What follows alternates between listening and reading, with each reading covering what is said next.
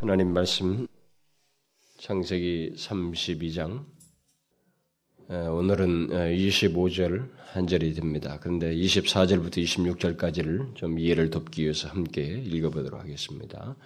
어, 창세기 32장 24절부터 26절까지 함께 읽어보도록 하겠습니다. 시작. 야곱은 홀로 남았더니 어떤 사람이 날이 새도록 야곱과 씨름하다가 그 사람이 자기가 야곱을 이기지 못함을 보고 야곱의 환도뼈를 치매 야곱의 환도뼈가 그 사람과 씨름할 때에 위골되었더라. 그 사람이 가로되 날이 세려하니 나로 가게 하라. 야곱이 가로되 당신이 내게 축복하지 아니하면 가게 하지 아니하겠나이다. 25절에 그 사람이 자기가 야곱을 이기지 못함을 보고 야곱의 환도뼈를 치매 야곱의 환도뼈가 그 사람과 씨름할 때에 위골되었더라. 아, 특별한 메시지가 25절이 없어 보이지만 그 이 전체 흐름에서 뒤에 있게 된 그 결론 그리고 특별히 오늘 26절 같은 경우에 그 뒤에서 주님께 그 어, 간구하는 이런 내용들과 연관을 통해서 볼 때 오늘 25절에서 먼저 전해야 할 말씀이 있기 때문에 25절 말씀만 가지고 어, 오늘은 말씀을 드리려고 합니다. 우리가 먼저 지난 시간에 잠깐 전했던 말씀을 어, 잠깐만 회고하면은 아, 야곱이 그 모든 가족과 소유를 그 야복나루를 건너게 한 후에 혼자 남아 있을 때 하나님께서 아, 그를 찾아오셔서 그와의 씨름을 통해 야곱의 진정한 문제가 무엇인지 그가 지금까지 생각해오던 어, 집중했던 그런 문제가 아니라 그의 진실한 어, 문제가 무엇인지를 깨닫게 하시는 일을 하셨다고 했습니다. 그게 뭐라고 그랬어요? 야곱의 진정한 문제가 그것은 그가 긴급하게 생각하고 절박하게 여겼던 현실적인 문제, 곧 예서 문제가 아니라 하나님과의 관계 문제라고 하는 것, 그것이었습니다. 야곱은 하나님과의 씨름을 통해서 그것을 알아야만 했고, 결국에는 깨닫게 되었다고 그랬습니다. 우리가 그 사실을 염두에 두고 이제 오늘 본문을 보게 되면 이제 오늘 본문 이하에서부터 야곱이 하나님과의 씨름하는 중에 경험하게 되는 어떤 내용들이 있습니다. 그가 경험, 씨름하는 중에 경험하게 되는 일련의 어떤 변화가 아, 있는데 그 변화의 구체적인 내용을 이제부터 아, 오늘부터 말씀을 드리려고 하는 것입니다. 오늘 보면 그 25절 이하에 묘사된 내용들은 24절 그 하반절에서 시사하는 대로 하나님과의 씨름이 끝나갈 무렵, 다시 말하면 날이 새갈 쯤에 밤에 시작한 것입니다. 밤에 시작한 이 씨름이, 씨름이 날이 새갈 즈음에 있게 된 그 내용들임을 우리가 알게 됩니다. 어떤 사람이 날이 새도록 야곱과 씨름하다가 그 사람이 자기가 야곱을 이기지 못함을 보고 야곱의 환도뼈를 치매 야곱의 환도뼈가 그 사람과 씨름할 때 위골되었더라. 그래서 그 사람이 가로되 날이 세려하니 나는 나로 가게 하라. 야곱이 가로되 당신이 내게 축복하지 아니하면 가게 하지 아니하겠나이다. 우리는 여기서 하나님의 사자가 야곱을 치기 이전까지 날이 새도록 야곱이 그 씨름을 하였다는 것을 발견하게 됩니다. 야곱은 처음에 그저 자신이 알지 못하는 어떤 사람과 씨름을 하였습니다. 그가 누구인지에 대해서는 야곱이 씨름하는 중에 내내 궁금한 사항, 사항이었겠지만 오직 에서 문제에 몰두해 있었던 이 야곱에게 있어서는 그가 가능한 그에게 있어서 가능한 생각이라고는 이 어떤 사람이 에서와 관련된 사람이 아니겠는가 라고 하는 생각 정도였을 것입니다. 그렇기 때문에 이 씨름이 그에게 있어서는 마치 사활을 거는 듯한 놓지 아니하고 맞상대하는 굉장히 온 힘을 다해서 밤이 새도록 씨름하는 그런 내용이 있게 됐다는 것을 우리가 생각할 수 있습니다. 마치 이기려는 듯이 그 씨름을 지속하고 있었다는 것이죠. 그래서 오늘 보면 25절에 그 사람이 야곱을 이기지 못하였다라고 하는 이 말은 하나님의 사자가 실제로 야곱을 이기지 못했다는 말이 아니고 야곱이 조금도 물러서지 않냐고 끝까지 저항하였다는 것입니다. 야곱 편에서 오히려 이기려고 하는 그런 모습을 나타냈다는 것입니다. 어른 야곱이 날이 새기까지 씨름하는 대상이 누구인지를 알지 못한 상태에서 그렇게 지구로 있게 대항할 수 있었던 것에 대해서 다른 이유를 생각할 수가 없을 것입니다. 그것은 그가 그저 자기 자신의 생명을 보존하기 위해서 온 힘을 다, 다, 다해서 저항했던 것, 뭐 그것밖에 우리가 여기서는 생각할 수가 없을 것입니다. 대상이 누구인지를 알지 못한 상태에서는. 그러다가 이제 상황의 변화가 그 오늘 25절부터 있게 되는 것입니다. 야곱이 날이 셀 정도로 온 힘을 다해 저항하는, 저항하기는 했지만 그때까지 야곱에게는 그 힘을 쓴 것 외에는 어떤 특별한 변화가 자격이 없었고 깨달음도 없었습니다. 그러나 날이 셀 즈음에 하나님의 사자가 야곱의 환도뼈를 치는 이 작업을 통해서 야곱에게 이제 변화가 있게 되는 것입니다.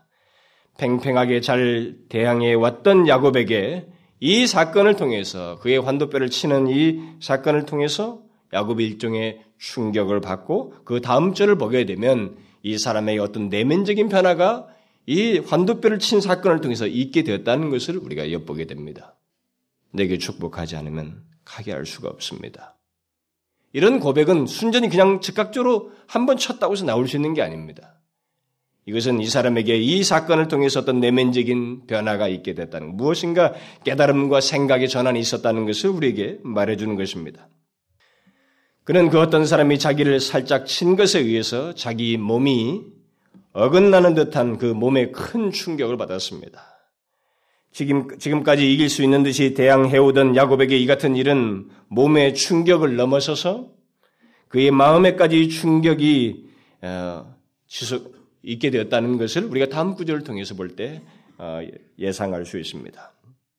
우리말 성격에 환도뼈를 치매라고 되어 있습니다만 여기 치다라는 말은 영어식으로 표현하자면 타치였다는 말이죠. 그러니까 건드리듯이 만진 것입니다.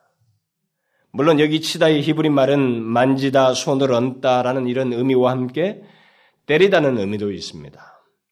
그러나 어떤 의미로 해석을 해도 하나님의 사자가 야곱에게 한 행동은 격한 행동이 아니었다는 것을 우리가 알 수가 있습니다.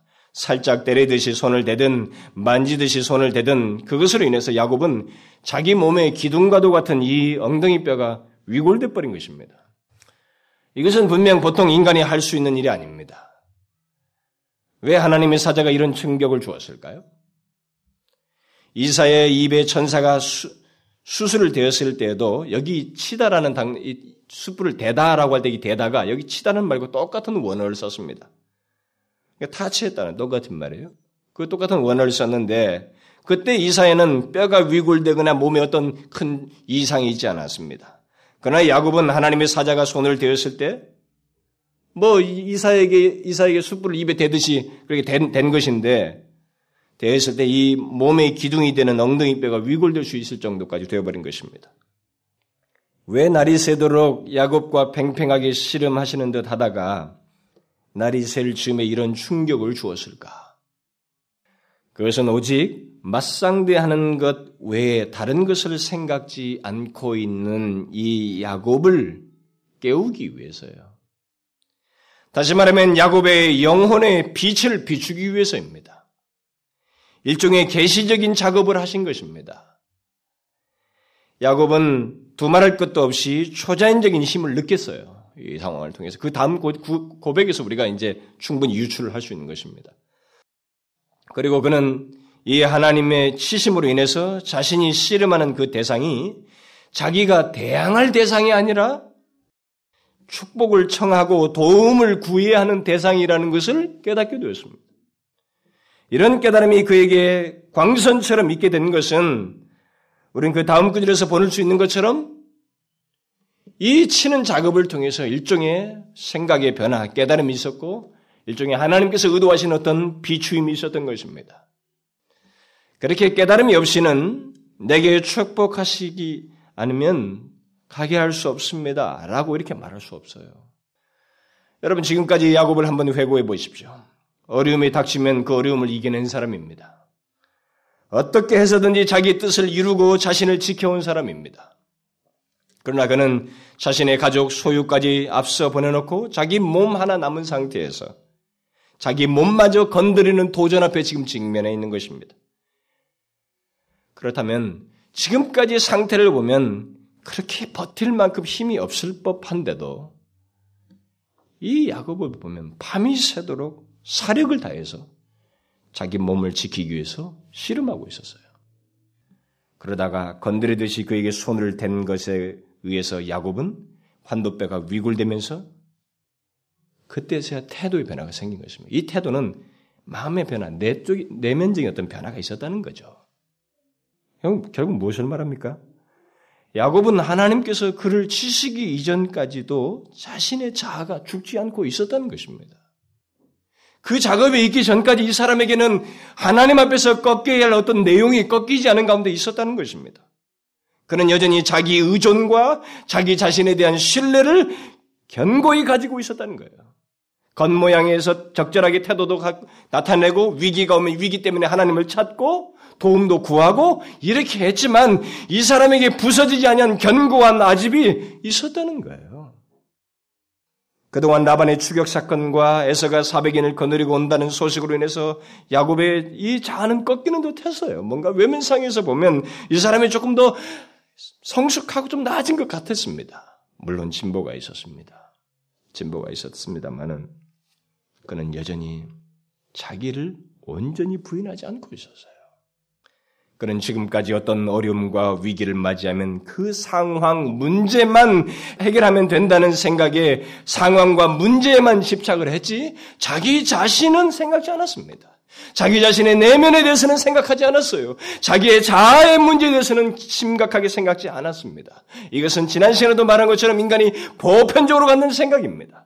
예수를 믿는 사람들마저도 쉽게 빠지는 생각들입니다. 문제가 생기면 이 문제만 해결되면 되는 줄 압니다. 그래서 이 문제 해결을 위해서 하나님께까지 하나님까지 붙들고 하나님께 기도하는 것이 우리들의 일반적인 습성이에요. 그런데 여러분, 하나님은 주의 백성을 온전하게 만들기 위해서 하나님의 약속의 상속자다운 그를 만들기 위해서 그의 진실한 변화를 원하셔서 이런 일을 하시는 거예요. 조금 귀가 들릴만 할 때, 이제 하나님 말씀을 알아들을 만한 그 상태에서 여전히 바뀌지 않는 그 문제를 주님께서 이제 꺼내시는 겁니다. 이 치심을 통해서 꺼내시는 거예요. 이 사람은 애서 문제만 해결되면 된다라고 지금까지 생각해온 사람입니다. 그러니까 안 꺾이고 있었어요, 계속. 우리는 이 문제를 잘 생각해 봐야 됩니다. 예수 믿는 사람들이 이 문제를 잘 생각해 봐야 돼요. 이 야곱도 이 사건이 있기 전까지는 하나님을 믿는다고 생각했던 사람이고 그가 하나님에 대해서 나름대로 겸비한 신앙의 모습들을 가지고 있었습니다. 어느 정도 주님에 대한 인정들을 해가면서 살아왔어요. 신앙생활을 해왔습니다. 그러나 이 사람에게 있어서 이 작업을 주님께서 하셔야 할 만큼 그 사람의 내면 속에는 결정적인 꺾여야 될 내용을 가지고 있으면서도 꺾지 않냐고 하나님을 믿어왔던 것입니다. 주님께서 이제 어느 시점에 되었을 때, 이제 막대는 상황이 왔을 때, 이걸 건드리셔요. 여러분 잘 생각해 보십시오.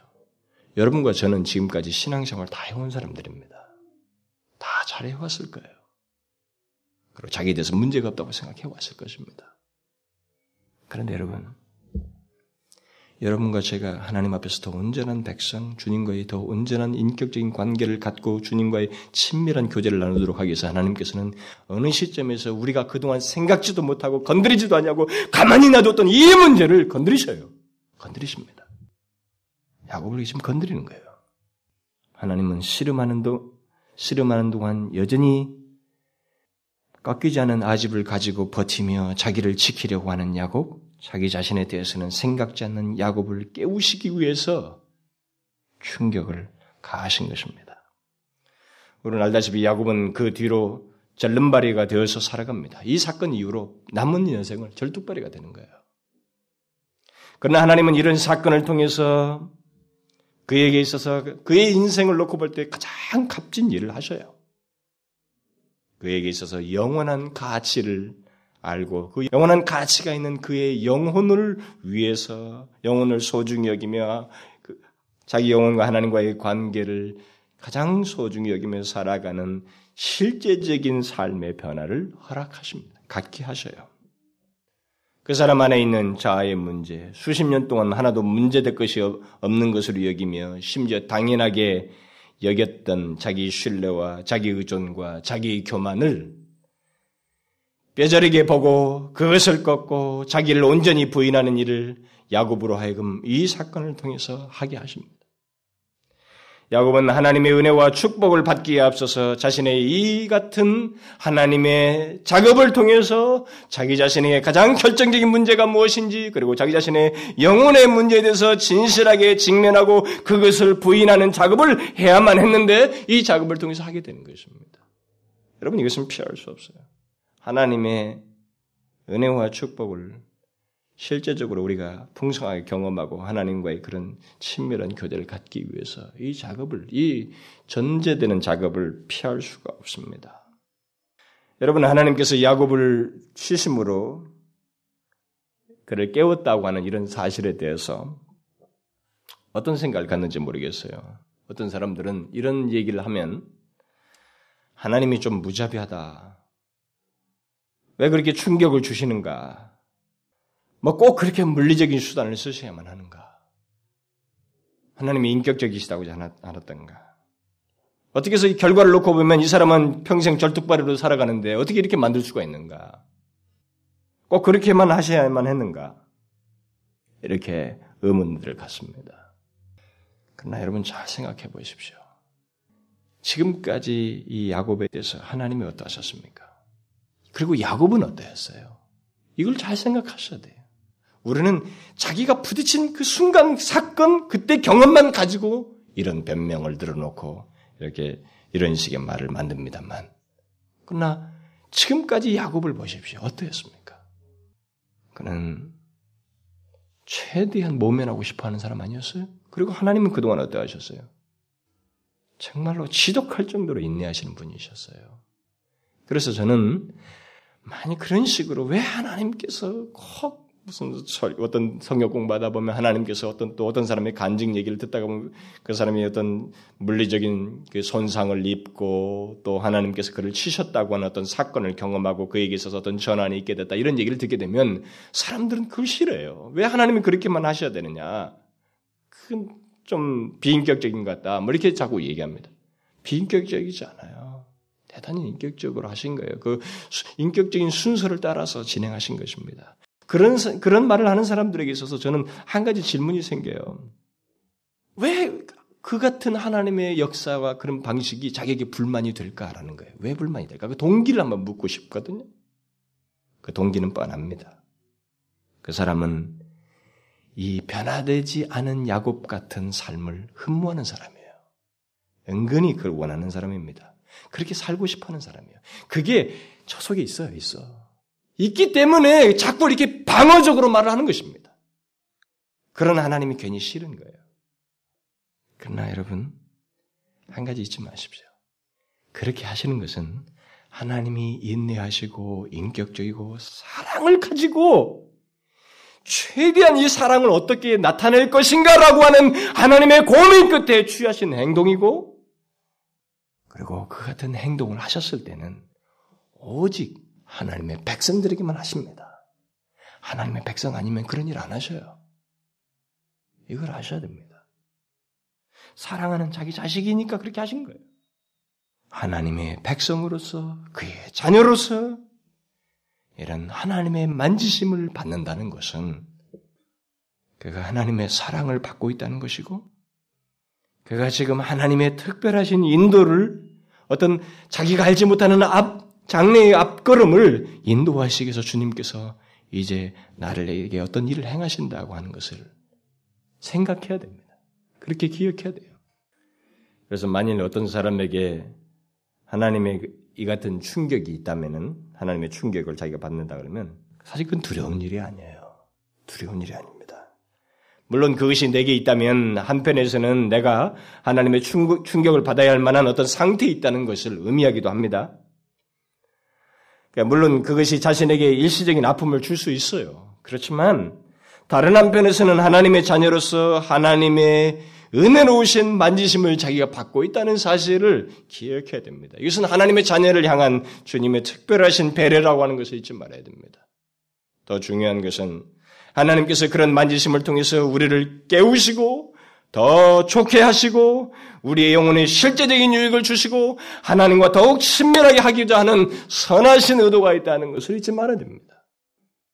그런데 여러분, 하나님은 지금도 사실 그런 이런 물리적인 충격이라고 하는 이런 사건이 있기 전에 그에 앞서서 하나님은 보편적으로 그런 충격을 주셔요. 말씀을 통해서. 주십니다. 여러분, 야곱이 이 사건 이전에도 하나님께서 이렇게 보이시고 자기 생활 속에서는 충격이 될 만한 하나님의 계시와 말씀을 듣습니다.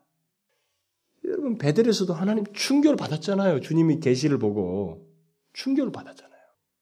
하나님은 이런 사건에 앞서서 우리에게 일종의 충격을 주십니다. 하나님의 말씀을 통해서 충격을 주셔요.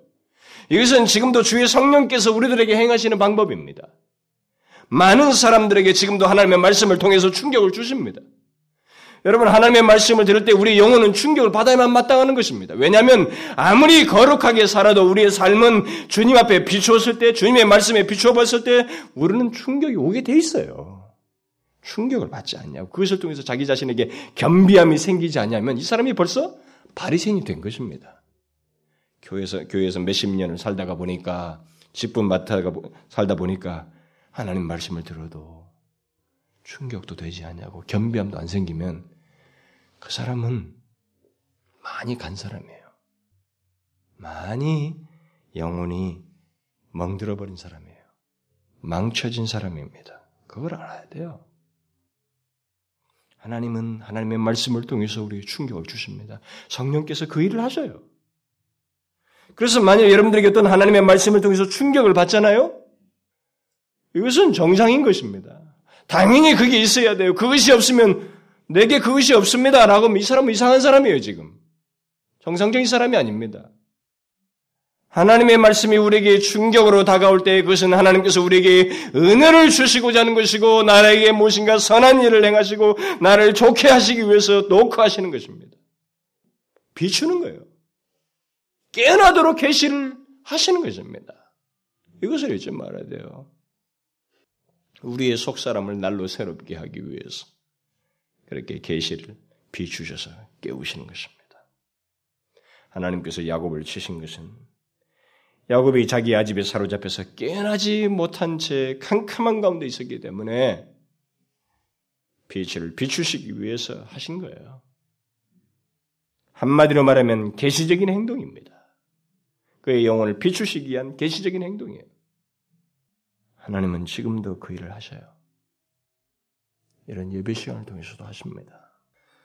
어떤 사람에게는 그런 심령의 충격에 앞서서 물리적인 충격을 어떤 심령의 충격에 있다가 그것이 어필이 안 됐을 때는 물리적인 충격을 주어서 그렇게 해서라도 그를 깨워요. 하나님의 백성들은. 그것은 그에게 좀 힘든 상황이 있게 되겠죠. 그러나 궁극적으로 하나님은 선한 결과를 주셔요. 그것을 통해서. 그래서 중요한 것은 뭐냐? 하나님의 논지는 그거예요. 어, 쩔뚝발이가 됐지 않습니까? 쩔뚝발이가 돼도 하나님의 시각을 잊지 말아야 됩니다. 주님이 뭐라고 하셨어요? 야, 오른쪽 손에 말이야, 손 하나 잃고라도 하나님 나라에 가는 게 나아. 네 한쪽 눈을 잃어서라도 네 영혼이 살아야 돼. 네 영혼이 하나님과의 관계를 놓치지 말아야 돼. 이것만큼 중요한 게 없어라고 말씀하시지 않았습니까? 그게 중요한 거예요.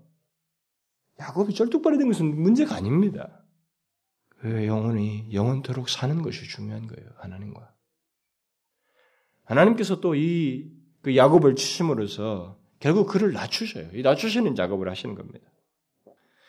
하나님의 백성이라고 하지만 자기 교만에 빠져서 하나님과의 온전한 관계를 갖지 않고 여전히 자기 중심적인 태도를 가지고 있는 자에게 있어서 하나님은 이와 같은 식을 이런 충격을 통해서 우리에게 낮추셔요. 우리를 낮추십니다. 하나님 말씀을 통해서 충격을 줘서 낮추고 겸비하도록 합니다만 그것이 깨어나지 못한다면 하나님은 이 야곱을 치신 것처럼 이렇게 해서라도 그를 낮추신단 말이에요.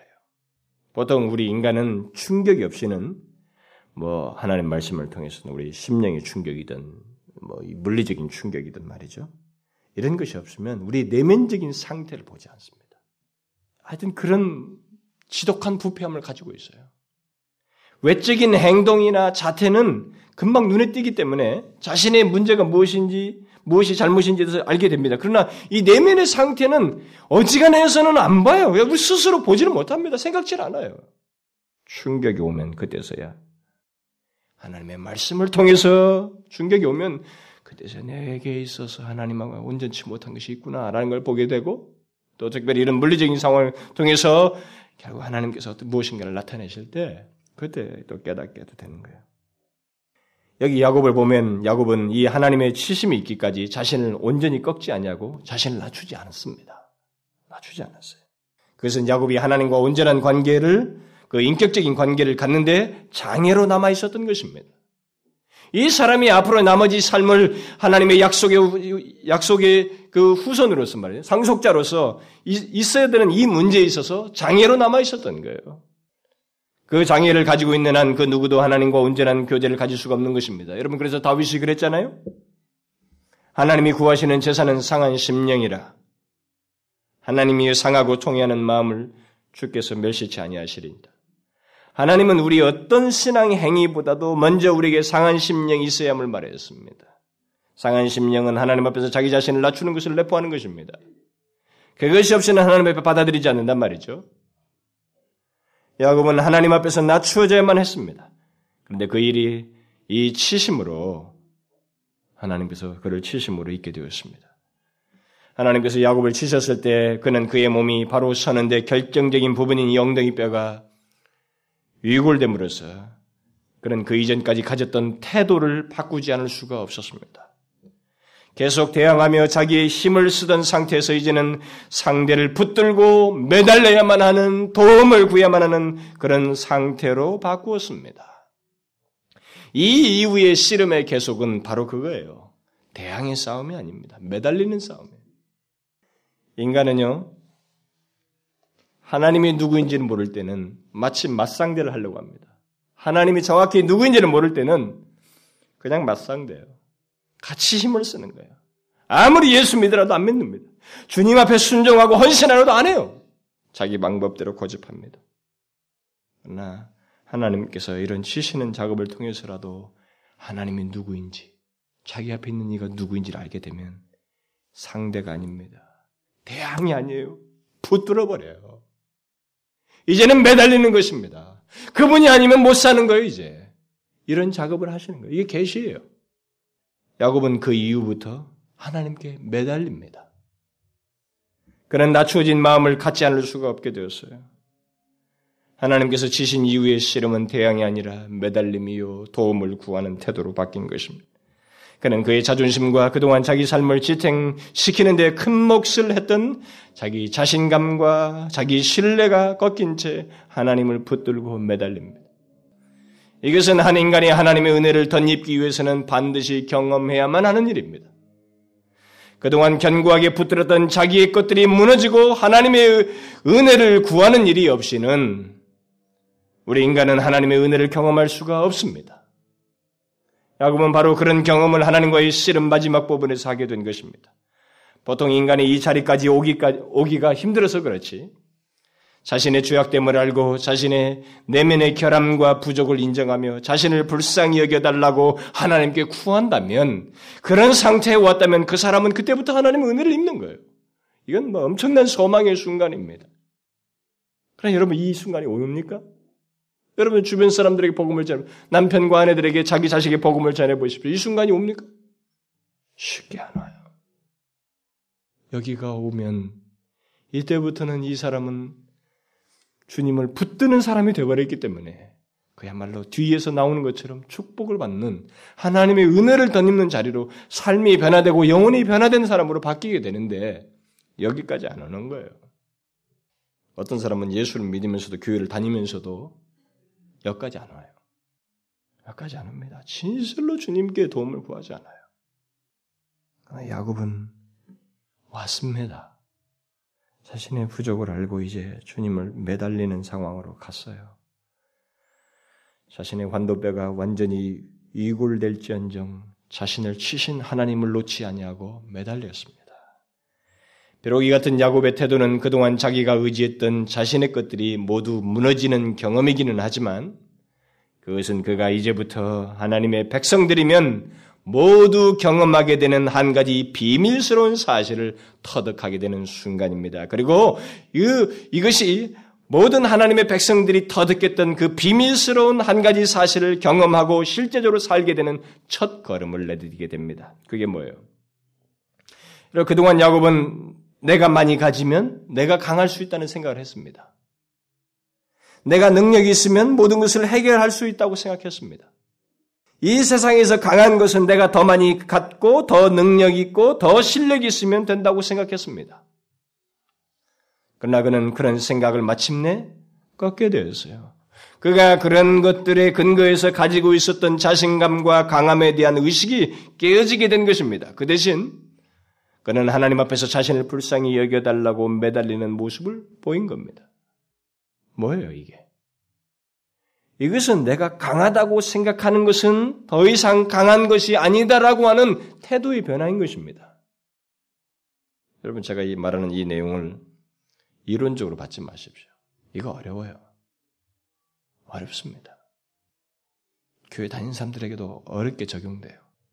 그는 마치 이렇게 말하는 것 같습니다. 내가 지금까지 많이 가지고 능력 있고 실력 있고 힘 있고 무엇인가 자식들 많이 거리고 우리가 이런 어? 자체 방어력을 가지고 있으면 이 세상에서 강한 것이고 우리는 문제가 없이 살 것이라고 생각했는데 그것이 잘못입니다. 그게 강한 것이 아닙니다. 라고 고백하는 거예요. 이게 지금 매달리는 작업은. 그걸 인정하는 것입니다. 그럼 뭡니까? 여기 야곱을 보면 하나님께서 그를 치셨을 그의 환도뼈는 위골될 정도로 충격을 받았어요. 그러나 오늘 본문을 보게 되면 야곱은 하나님께서 그를 치셨을 때 주저앉지 않았습니다. 주저앉지 않았어요. 뼈가 위골될 정도인데 주저앉지 않습니다. 야곱의 환도뼈를 침해 야곱의 환도뼈가 그 사람과 씨름할 때 위골되었더라 이렇게 기록되어 있어요.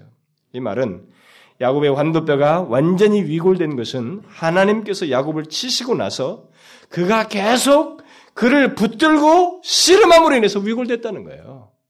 치셨을 때 위골된 게 맞아요. 맞는데 완전 위골이 그 상태에서 놓지 않고 붙으니까 그렇게 됐다는 거예요.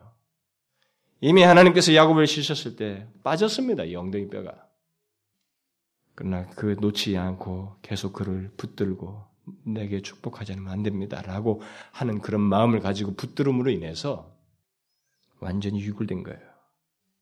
하나님 붙들고 매달리고 있었던 것입니다. 결국 그가 뒷구절에서 말한 것처럼 내가 축복하지 않으면 놓을 수가 없습니다. 이렇게 말하는 것은 내가 강하다고 생각한 것은 강한 것이 아닙니다.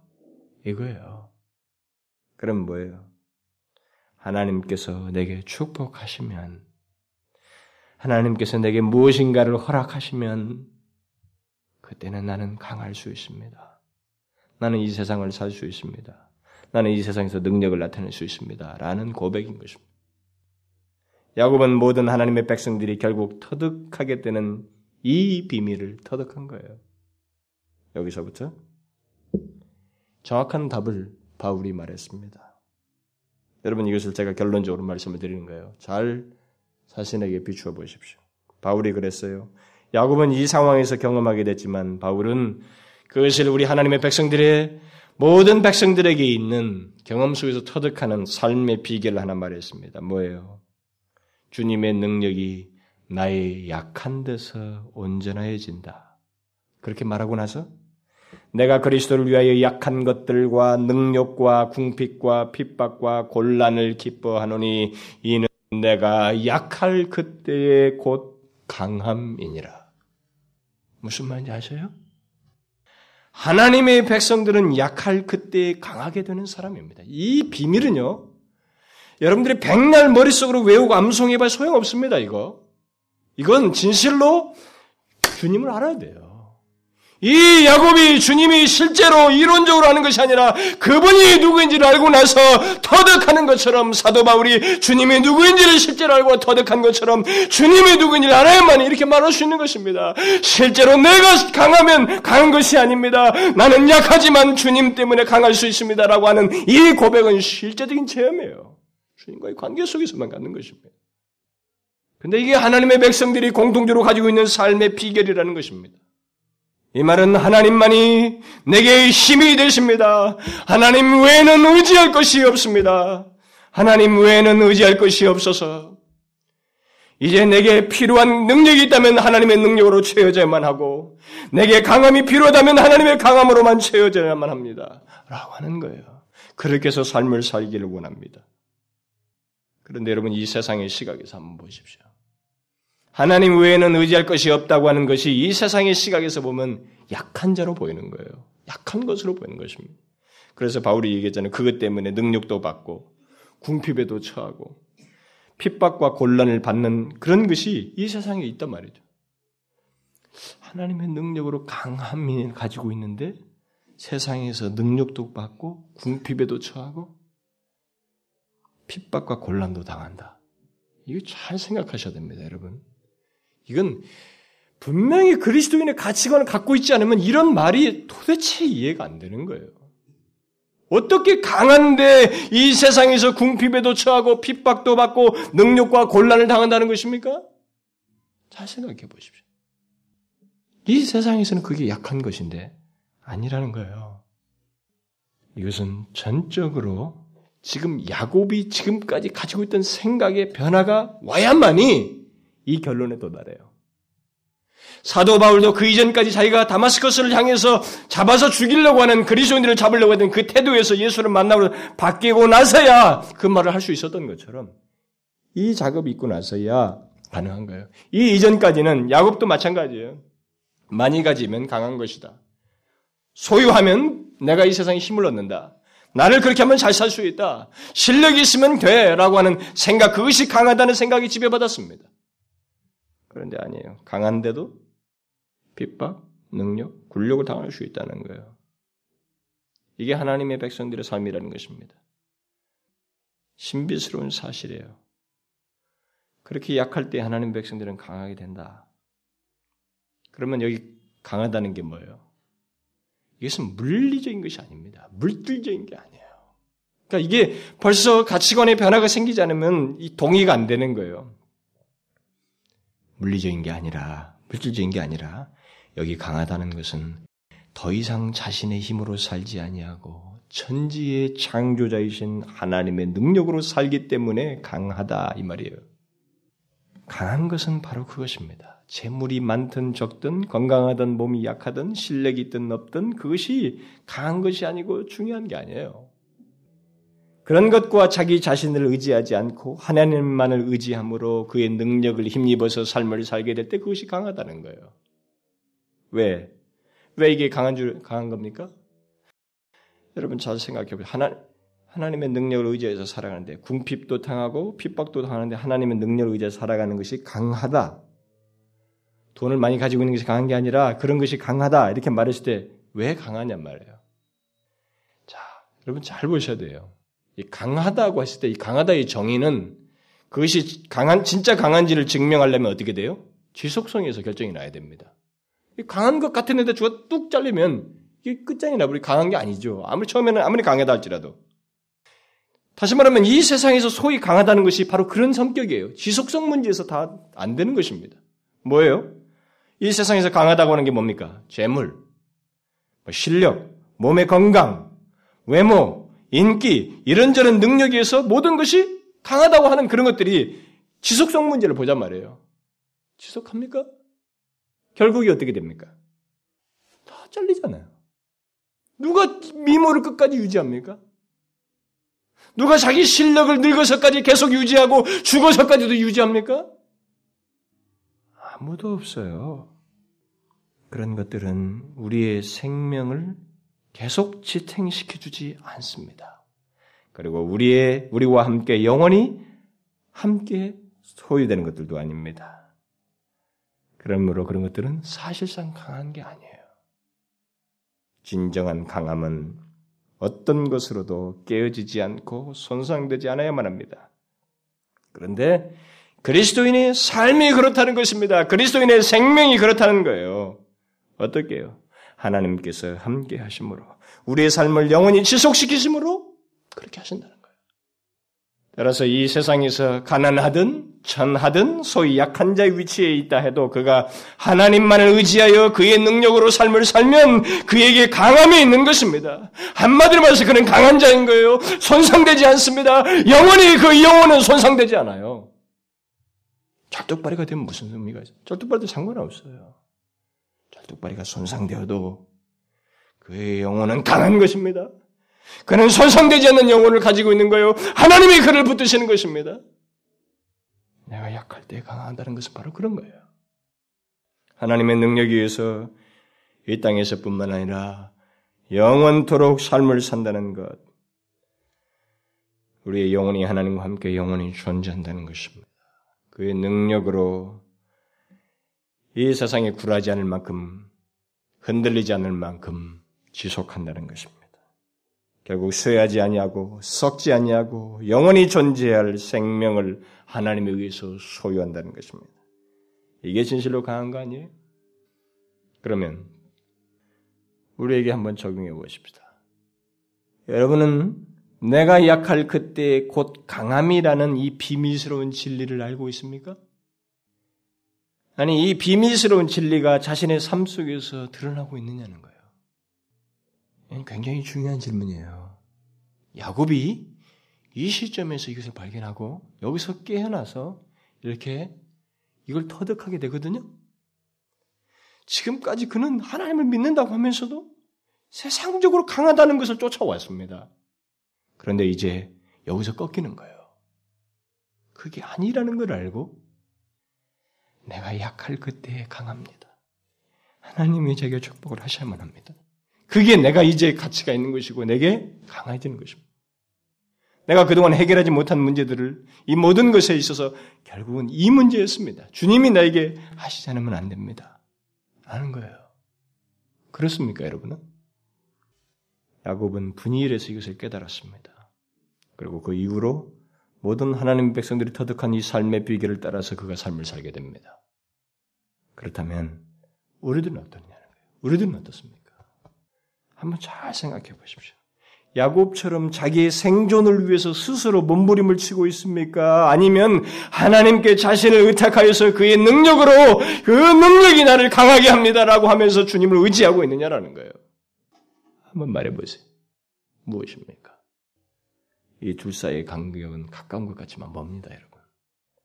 정녕 우리가 하나님의 백성이면 우리에게서 나타나야 할 삶의 원리는 여느 이 세상 사람들처럼 소위 이 세상에서 강하다는 것을 쫓아서 살려고 하는 것이 아니라 하나님밖에 의지할 분이 없습니다.